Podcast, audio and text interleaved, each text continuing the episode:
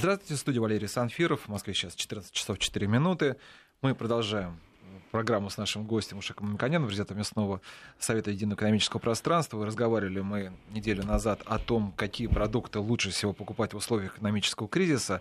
И вот остановились, если не ошибаюсь, мы на белках. Да? Вот, ну, поговорили о том, что лучше какие товары из белковой группы лучше покупать, но мы, мне кажется, незаслуженно обошли и другие, наверное. Да, Или... мы просто не успели, потому что да, все э, продукты э, имеют и белки, те, которые мы обсуждали, и жиры, и имеют калорийную часть, мы не можем достаточно подробно говорить. Но основная наша цель – дать э, хотя бы поверхностную информацию людям, которые э, вынуждены в период кризиса особенно э, экономить на покупках. И домохозяйства, естественно, планируя свои бюджеты, очень осторожно относятся сегодня к покупке тех или иных товаров, смотрят на цену.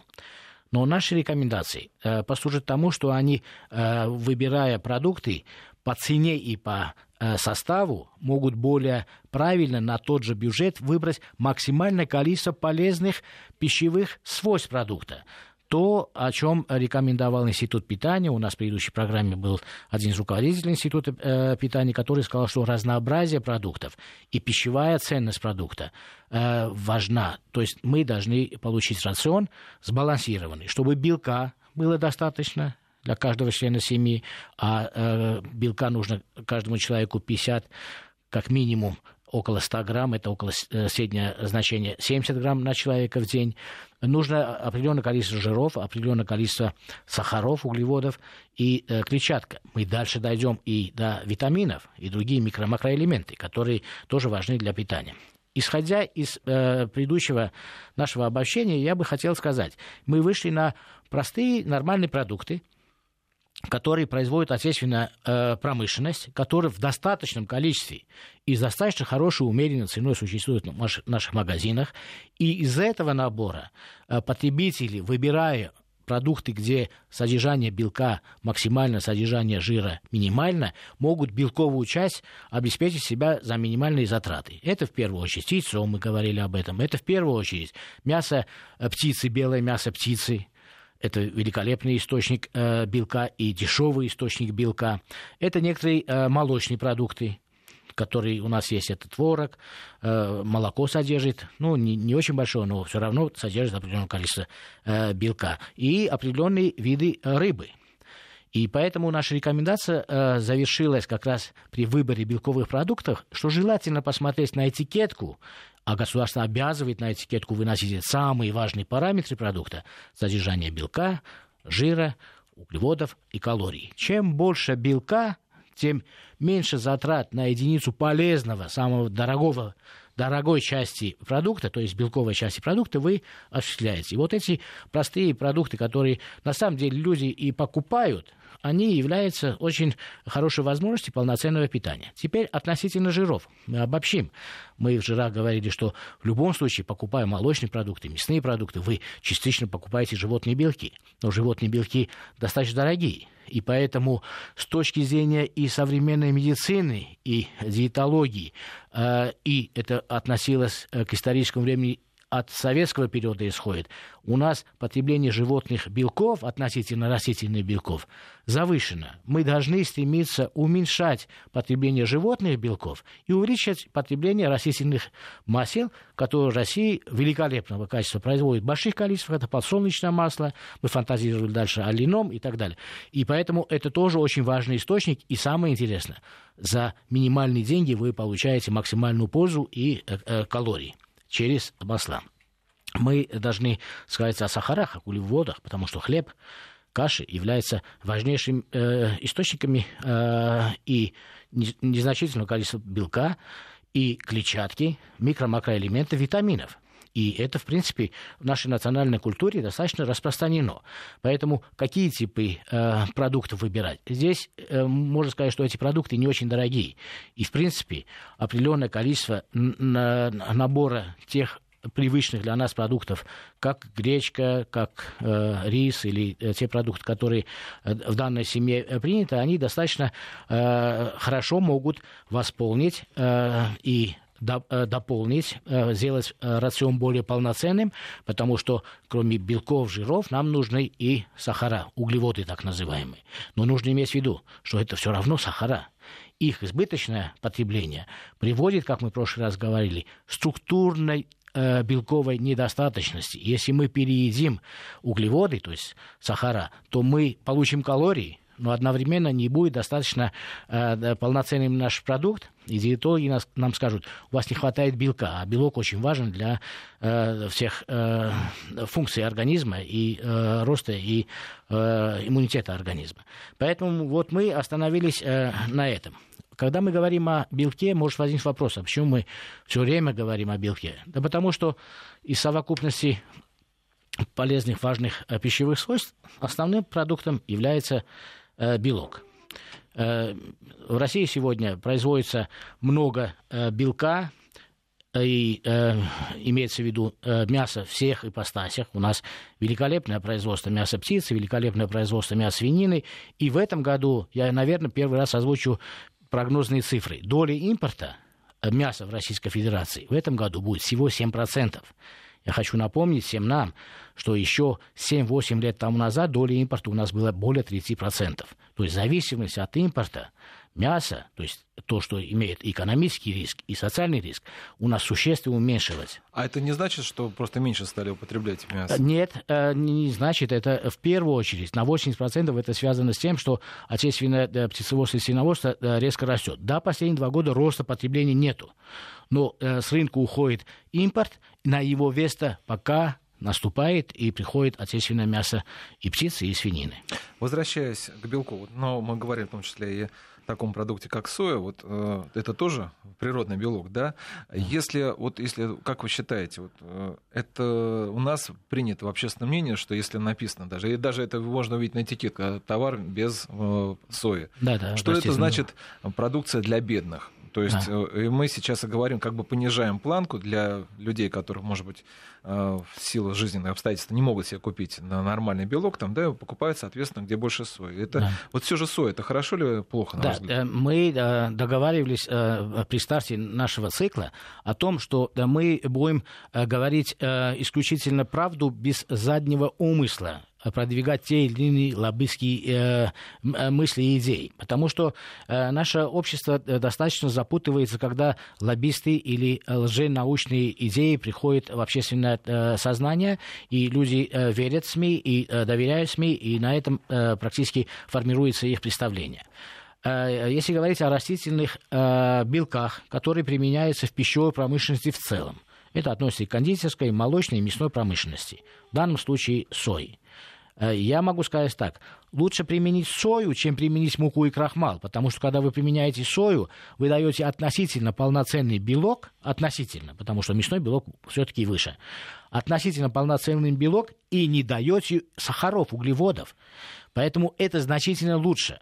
Но когда компании, которые популяризируют и пишут на этикетке, что у меня продукт без сои, и бессовестно добавляют вместо сои или вместо белка, условно скажем, сахара, углеводы, то это означает, что мясной продукт становится менее э, мясным, а что еще более плохо, менее белковым. Поэтому нужно честно говорить, российской экономике использование сои на сегодняшний день невыгодно вот нам лучше людям сказать, нам это невыгодно, чем их вводить в заблуждение опасностью. То в одном случае по молочной промышленности пальмовым маслом, в другом случае э, соевыми ингредиентами.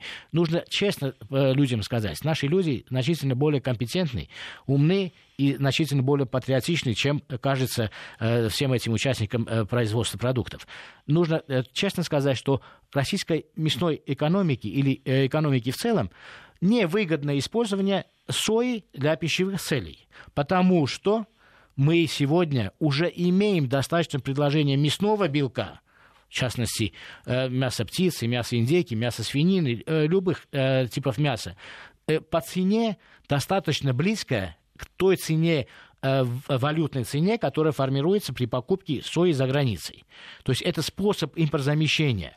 Разница между ценой сои, которая закладывается в котлеты, она практически незначительна, и от э, валютных колебаний она может иногда быть выше или ниже. Поэтому я бы и рекомендовал производителям перекалькулировать свои представления о том, что соя для вас выгодна или невыгодна. Очень многие по инерции используют сою для удешевления. Но сегодня российская экономика настолько компетентна и развита, что сою для удешевления применять э, нельзя. И мы оказались в ситуации, в которой долго живет и работает Америка. В американской экономике соя применяется для удешевления продуктов. Соя используется для уменьшения содержания жира в мясных продуктах, что и говорит о том, что они увеличивают пищевую биологическую ценность мясного продукта. И поэтому использование сои в пищевой промышленности в Америке даже меньше было, чем у нас в 90-е годы. Мы уже достигли этого уровня. Нам не надо это делать. А те продукты, которые содержат сою, наверное, есть целый класс людей, которые хотят продукты существенно меньшим содержанием жира.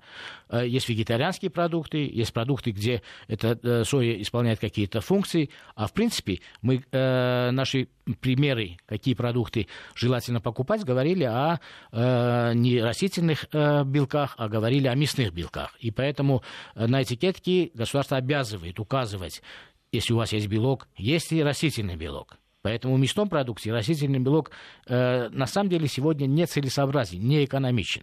И поэтому нужно уходить от сои, потому что такой экономической э, необходимости, как это было в 90-е годы, нету. И поэтому нужно это честно признать и производителям, и потребителям. Мне бы хотелось, исходя из названия нашей программы, от э, Микояна до Микояна, вот вспомнить уже советское время, э, мы в одной из программ говорили с вами о стандартах и о ГОСТах. Вот э, сейчас, конечно же, не такое тяжелое время, как было после Великой Отечественной войны, но тем не менее э, кстати, еще одна тема, о которой мы сегодня поговорим, это вот рацион питания богатых и бедных, но тем, вроде бы все были в одинаковом, там находились положении, за исключением небольшого количества номенклатуры. Вот как решалось вот в это, в это время вопрос, когда не было мало продуктов питания, вот, э, с того, чтобы обеспечить население? Да, это важнейший вопрос, и на самом деле вопросы калорий – это очень важный нюанс, но э, э, научная среда вся знает, но нужно, чтобы и э, обычные люди знали. Э, вопрос калорий в мире решена.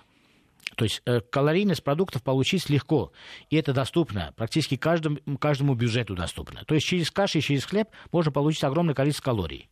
Но в этом случае у вас будет на огромное количество калорий, вы будете полнеть, вы будете выглядеть хорошо, но будете чувствовать себя не очень хорошо, и э, мышечная э, ткань у вас будет страдать, и в конце концов у вас сердце, э, миокард будет страдать, потому что белкового недостаточно будет.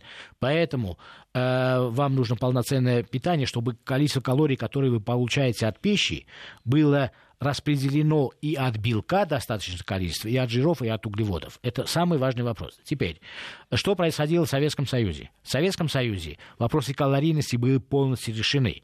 Хотя советский человек и двигался, и имел физические и термальные нагрузки значительно больше термические нагрузки, чем современный человек. Но вопрос калорий был решен. Но вопрос белков не был решен.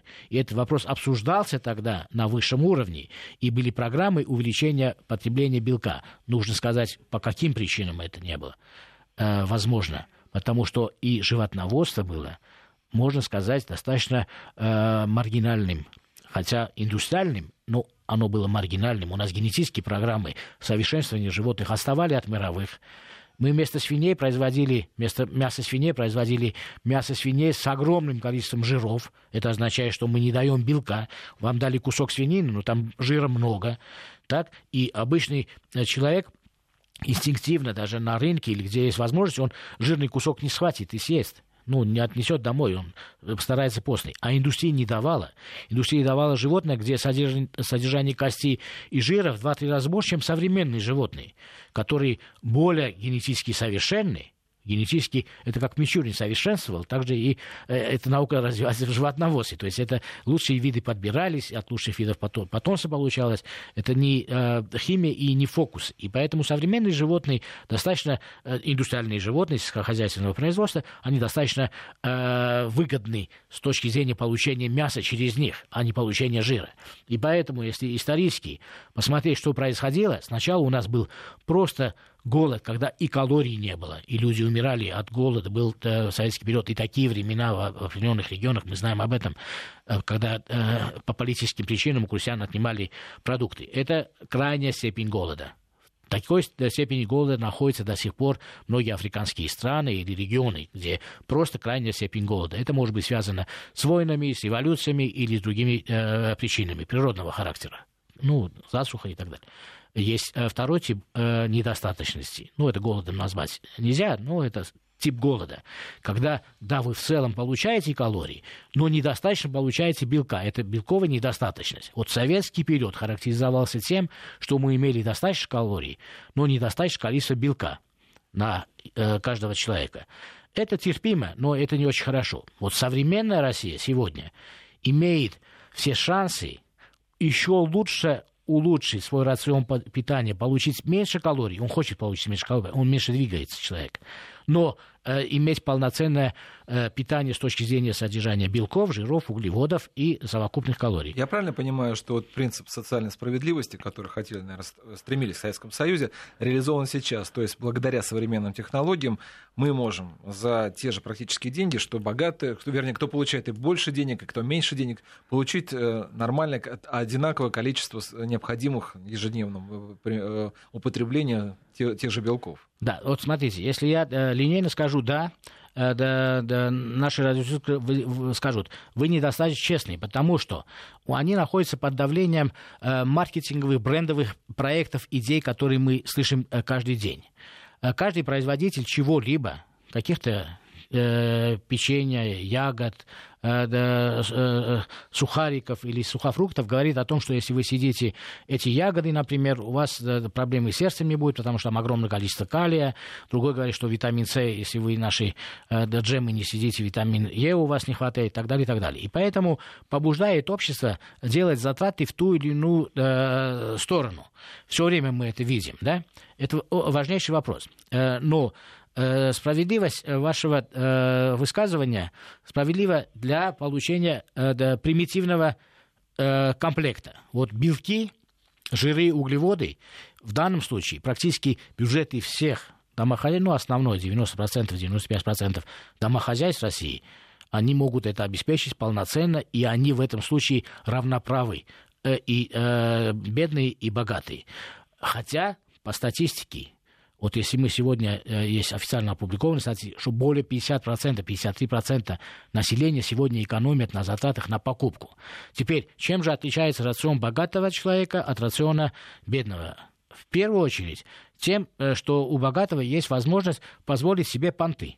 Да, например, да. пойти купить да. больше, чем нужно, или купить какие-то фрукты, да. которые... Или фрукты, не... потому что он слышал, что, например, э, эти фрукты великолепный фермент э, имеют, например, папайя, пошел купить манго, папайя, знаю, да, там. манго, да. То есть тропические фрукты. Этим э, это отличается. Да, конечно, глобально э, в России сегодня у нас, и это с периода советского периода э, тянется.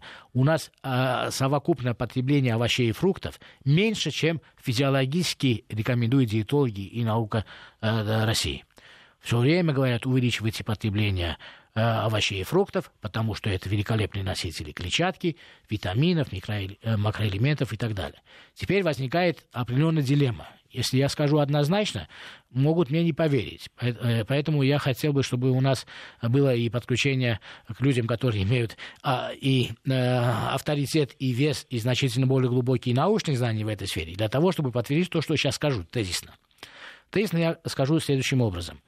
Когда есть у да, разных возрастов потребителей это очень важно иметь в виду. Молодости вообще ничего не нужно, и вся жизнь впереди, и все кажется раем. Э, при определенном возрасте, 30, 40, 50, 60 лет, э, организм в этих условиях находился не миллионы лет. Человек формировался как вид э, значительно более молодом возрасте. Он умирал, уходил с рынка. И поэтому как жить человеку и как быть человеку после 40, после 50, на самом деле природа нам еще не определила. Мы должны сами найти какой-то компромисс и с этим сожительствовать.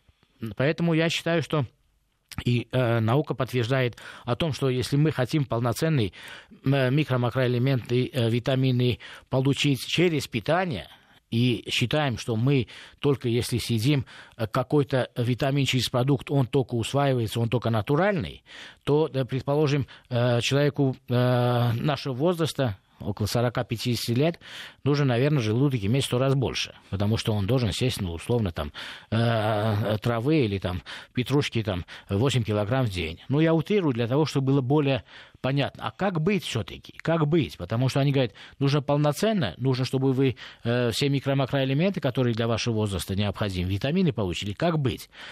Может ли богатый купить это? Да, может. Может ли богатый съесть такое количество? Которое ему нужно? Нет, не может. Потому что у него не может э, представьте работать таким образом, чтобы он переварил огромное количество. Если он будет только на, ориентироваться на потребление продуктов, которые содержат витамины, он не может э, в это время взять калорий на, э, через белки и через э, жиры, он э, не усвоит другие продукты, он не успеет просто.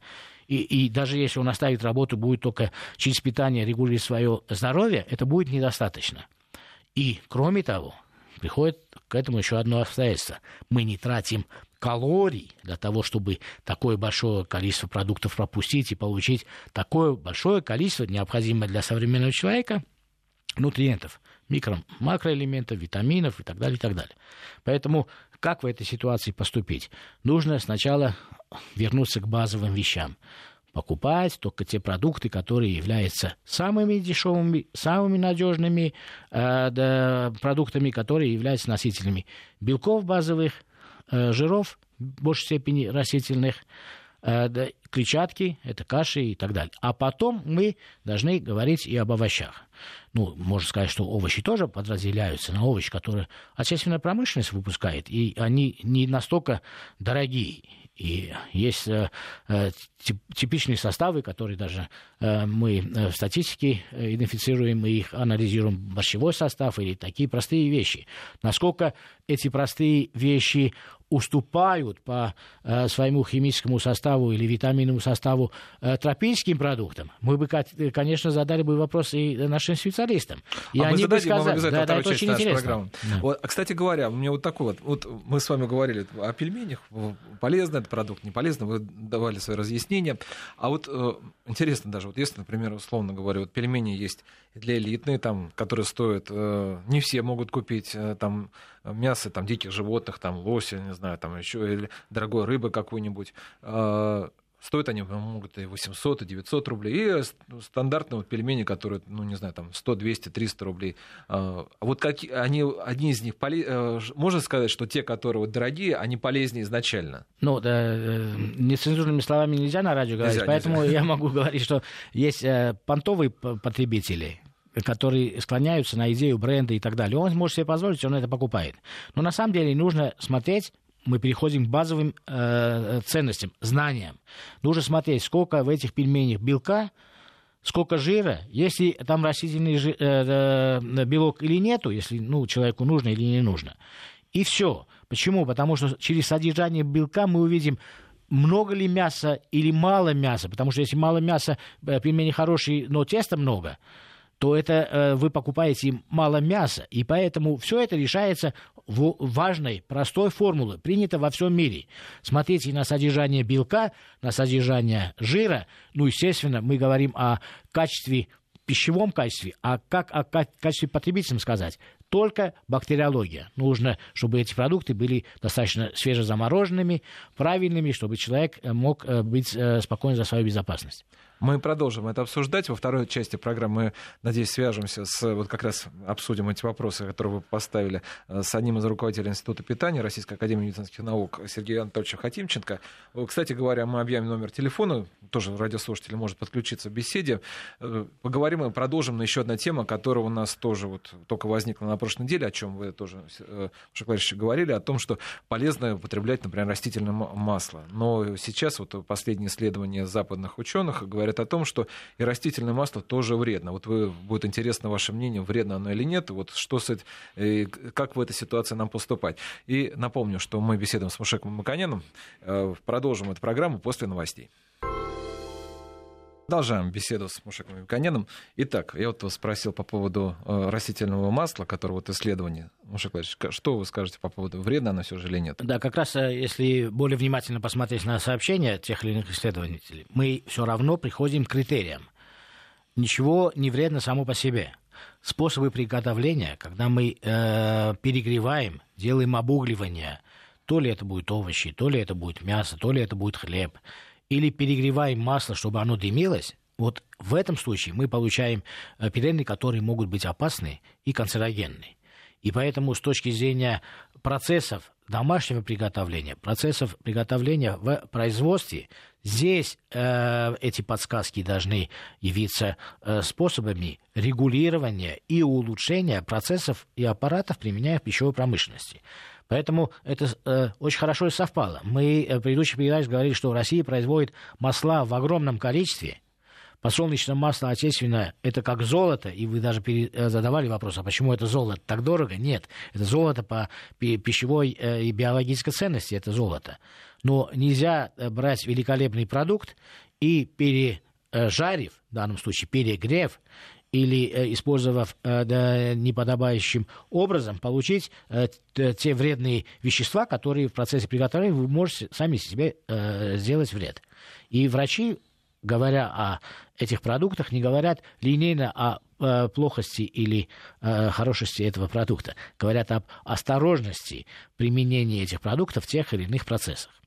Теперь, если мы говорим о нашем примитивном э, продуктовом, э, продуктовой корзине, которой мы говорим рационально купить то и то, получится, что наши э, слушатели могут сказать, настолько это примитивно и просто, а целая наука диетология, ведь э, потребности не только в белках, жирах и калориях, это на самом деле и они будут правы.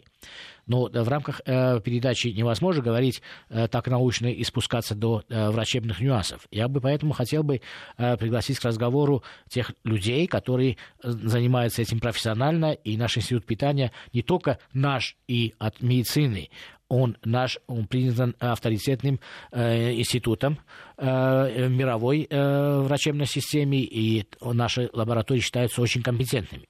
Поэтому я бы хотел, чтобы мы э, поговорили о том, э, может ли богатый, покупая разнообразные тропические или овощи или фрукты, имеют существенные преимущества в получении витаминов, микро-макроэлементов в целом относительно человека, который экономно покупает э, продукты, э, овощи отечественные и при этом э, хочет сохранить свое здоровье. Насколько их соревнование э, может э, быть э, равным? Хорошо, вот у нас как раз на связи один из руководителей Института питания Российской Академии медицинских наук Сергей Анатольевич Хатимченко. Сергей Анатольевич, здравствуйте, вы на... слышите нас? Да, да, да, добрый день. Вот, кстати, говорит, Муш... Мушек э, вот предложил такую тему обсудить по поводу питания богатых и бедных. Хорошо, вот, например, условно возьмем вот э, один из, возьмем, самых дорогих супермаркетов Москвы, что обычно покупают люди, которые себе могут это позволить на, не знаю, там, на обед, на ужин. Например, э, это обязательно какой-нибудь манго, я не знаю, или авокадо. Это обязательно, я имею в виду, дорогие тропические фрукты, э, фрукты, овощи. Это может быть мраморное мясо, это может быть какой-нибудь э, дорогой очень салат голландский это означает, означает ли то, что употребив эти продукты питания, вот посетитель этого супермаркета стал гораздо более здоровее, нежели чем кто зашел, ну, более такой бюджетный магазин и купил себе обычные продукты питания, ну, вот, например, не знаю, там курицу, яйца. Сергей Анатольевич, пожалуйста. Вы знаете, давайте немножко вернемся к так называемой физиологии питания. Все-таки это наука, имеющая свои законы физиологические, на основании чего живет и человек, человеческий организм. Поэтому организму, в принципе, не важно, откуда взят там, витамин С или железо, или там э, какие-то другие витамины, минеральные вещества или белки. Главное, чтобы был полностью обеспечен.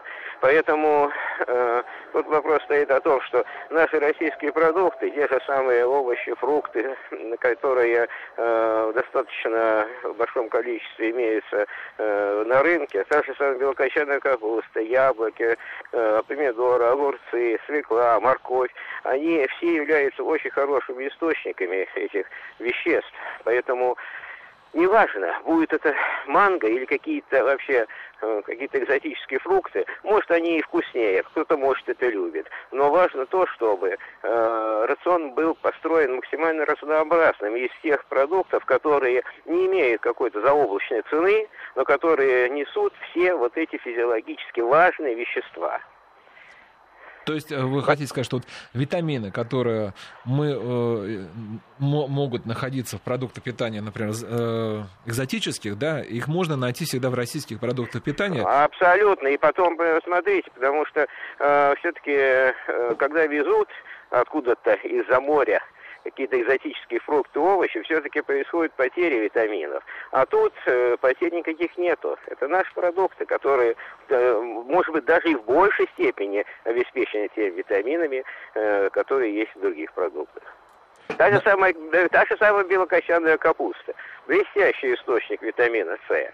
И даже э, квашеная капуста, она содержит этот витамин в хорошем количестве. Э, спасибо, Сергей Анатольевич, за такие комментарии. Я бы хотел э, дополнительный вопрос вам задать, если это возможно.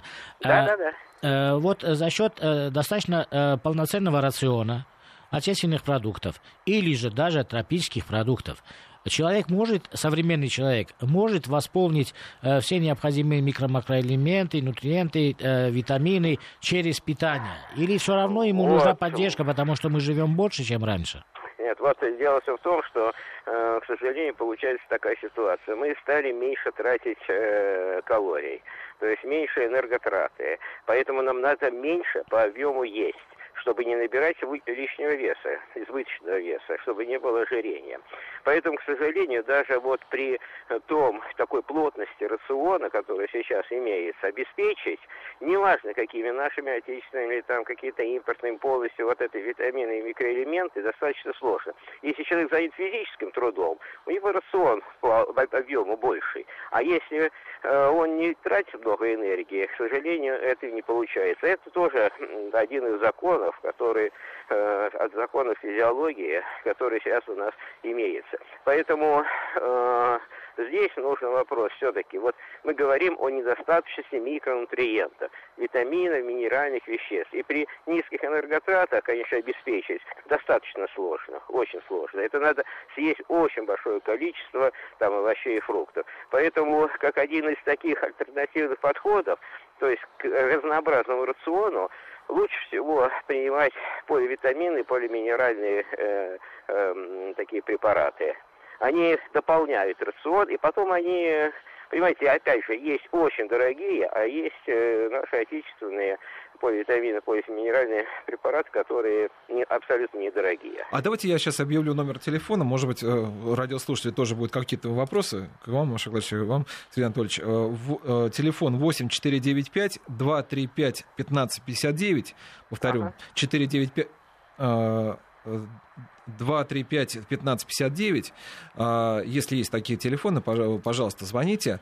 А вот поливитамины. Вот, на, на, вот если можно сказать продукты питания, вот, вот тоже того, сказали, что у нас может действительно там мы продвинулись, приблизились к западным стандартам, то по поливитаминам мы всегда отставали, еще и советское время, сейчас отставим. Вот сейчас появились такие вот поливитамины, которые может, соответствуют западным стандартам, которые, чтобы компенсировать... Нет, понимаете, за, при западные стандарты? Есть еще, понимаете, неважно кто, американец, э, немец, австралиец или россиянин имеет одну и ту же потребность в витаминах. Поэтому э, здесь э, э, совершенно разные какие-то бывают э, прописи различных витаминов, но где-то у нас в основном где-то около э, 50-40% не, такая недостаточность поливитаминов всех. Поэтому на этикетке написано весь состав и какая суточная эм, э, доза потребности. Поэтому человек может выбирать. А при особенно таком большом количестве сейчас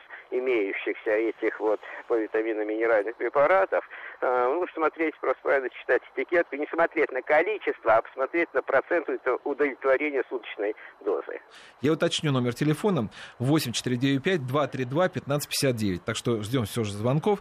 А вот что касается вот сейчас вот традиционно зимнего, вот мы тоже говорили в этих программах нашим уже говорящим, да. вот вы сказали, что капуста, это действительно сейчас уже начинается процесс заготовления, заготовки. Какие еще продукты вы посоветуете на зимний период? Да, наша э, прекрасная морковь, свекла, мелкочанная капуста, э, репа, редька. Достаточно большой спектр сейчас продуктов. Вот э, они э, и очень хорошо хранятся. В процессе хранения, да, они немножко теряют тех или иных э, вещества, но тем не менее они по цене значительно э, дешевле, чем какие-нибудь там манго, э, не знаю, еще какие-то экзотические. А по фруктам что посоветуете? Все же ну, понятно, что сейчас мы уже... Понимаете, всегда, всегда у нас в России э, одним из основных таких э, фруктов были яблоки. Почему-то вот яблоки э, едят все меньше и меньше, выбирают какие-то в общем, другие, опять же говорю, экзотические продукты. Яблоко прекрасный продукт. И кроме того, все овощи и фрукты содержат так называемую растительную клетчатку, пищевые волокна, которые у нас рационом крайне недостаточно. Поэтому это тоже один, одна из проблем, э, нужно восполнять. А вот тоже понятно, что сейчас, вот мы тоже говорили в, в наших программах о том, что э, не теряет свои свойства продукты питания, вы об этом тоже, кстати, говорили, которые замораживаются. Вот если э, фрукты замораживать, вот у нас их меньше используют, а них можно вот тоже вот зимой использовать для потребления, скажем, для нужного количества... Какие? Конечно, ну конечно, процесс замораживания, опять же, определенное количество витаминов, но не минеральных веществ, оно теряется, но тем не менее, э, расширяя ассортимент рациона, и тем самым достигается эффект. Но все-таки, все-таки, вот я говорю, поливитамин, поливинеральных препаратов, мы, Сергей вот мы сейчас, прерв... период, мы сейчас прервемся, на... мы сейчас прервемся на, на несколько минут на новости, после чего продолжим. Продолжаем тезис продовольствия с Мушеком Мамиканяном. Вот у нас, насколько я понимаю, на связи есть уже слушатель Надежда Владимировна. Слышите нас? Да, слышу. Здравствуйте. Какой у вас вопрос? Э, у меня вопрос следующий. У меня 64 года. Вот. Но дело в том, что я не каждый э, сырой овощ и фрукт могу съесть потому что у меня плохо желудка, у меня часто изжог бывает. Мне хотелось узнать, какие именно вот для меня поливитамины и недорогие, учитывая, что, что я пенсионер, что вы мне посоветуете? Потому что, конечно, витаминов не хватает, особенно сейчас. И учитывая то, что я не могу некоторые овощи и фрукты кушать. Ну, смотрите, вот, э, наверное, вот мы Сергею Анатольевичу, э, нашему эксперту из Российской Академии э, питания все же адресуем, это по большей части, если будет возможно, мы вам ответим даже. Но, э, Маша, у вас, может быть, что-то... Да, конечно, это да, врачи в первую очередь нужно да, задать вопрос, и они ответят, потому что, если связаны с изжогой, я бы сказал, если есть э, тяжелая перевариваемость тех или иных овощей, на самом деле можно делать э, термообработку. И во многих случаях это может помочь. Э, и моя рекомендация делать щадящую термообработку, обработку паром. И в этом случае, э, например, цветная капуста или брусельская капуста, э, такие простые продукты могут достаточно хорошо компенсировать достаточно большой комплекс витаминов. Что касается э, болезней, это напрямую мы должны э, адресовать нашим диетологам и врачам института питания. И ну, поэтому, мне кажется, э, мы получив ответ, можем публично э, сказать. Давайте, Сава, если вот да. не получится в этой программе, то в следующем обязательно вот попробуем да. дать комментарий как раз Института питания. Еще одного давайте звоночек послушаем. Мария, здравствуйте. Да, алло, здравствуйте. У меня вопрос вот такого вот характера. У меня ребенку 6 лет, и мы хотели бы знать, сколько раз в год необходимо вот таким маленьким детям давать поливитамины. Потому что врачи нам наши говорят, что это делать нужно всего два раза в год, не чаще, вот в ноябре, например, и в марте месяце. И какие поливитамины вот лучше всего давать? Производство нашего, русского или немецкого? Как это тоже врачи чаще советуют, что российские лекарства и витамины лучше не покупать, не приобретать. Мария, ну я вот сразу скажу, что вот э, исходя из нашей программы, где вот мы э, опровергаем мифы как раз о том, что вот если мы сейчас вам посоветуем лучше наше или Запад, вот я даже назову название, вы потом нам скажете, что не подошло. Вот я думаю, что можно сказать, что в общих чертах, потому что есть особенности как вы знаете, медицинские, наверное. Ну вот э, нам как раз Сергей Анатольевич сказал, что э, российская э, фармакологическая промышленность выпускает достаточно хорошие витамины. Но э, бренд о том, что продукт может быть хорошим в России, почему-то э, не, не очень популярен. И поэтому э, многие э, врачи на всякий случай говорят о том, что вот можно взять э, немецкий, потому что они лучше. Но э, я сказал, что наш институт питания является компетентным не только потому, что он наш и э, потому, что он относится к Минздраву.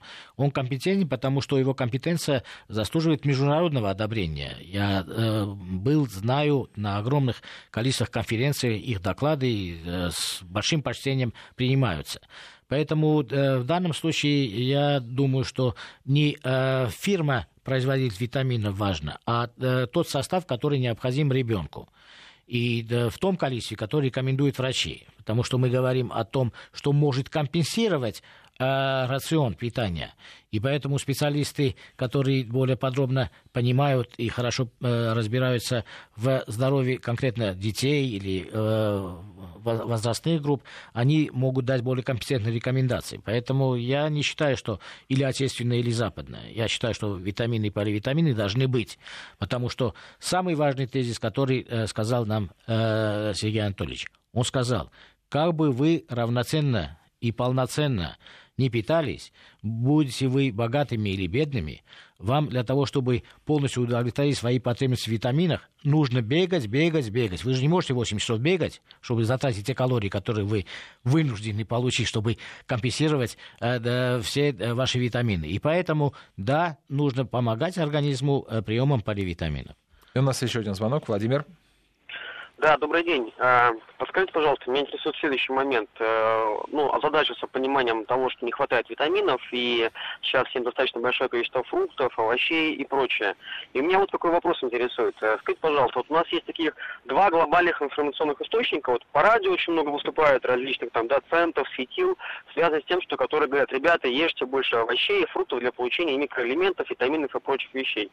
И есть новостные каналы, в том числе и федеральные, где огромное количество передач, посвященных гигантским там э, что фрукты, овощи это свалки просто сейчас химических э, там пестицидов и так далее.